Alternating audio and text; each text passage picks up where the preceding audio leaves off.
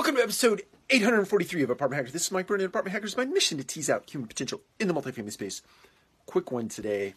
Um, want to talk about hiring people, and one of the principles that you should break every new hire against, and potentially uh, at time of renewal, so to speak, or at time of employee evaluations, uh, say at the end of the year, or if you're doing it, dare I say, the right way. Who knows what the right way is? But more frequently, um, ask yourself this question Would I allow my son or daughter to work for this individual?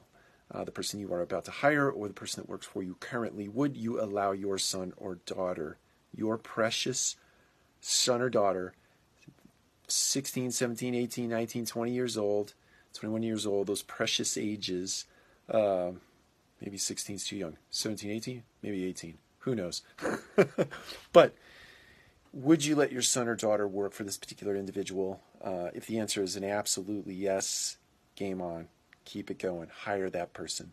If you have a shadow of a doubt, then really rethink what it is about that person that you would not want to entrust your your son or your daughter um, to. Why you wouldn't entrust them to that particular person uh, and their management style and their leadership.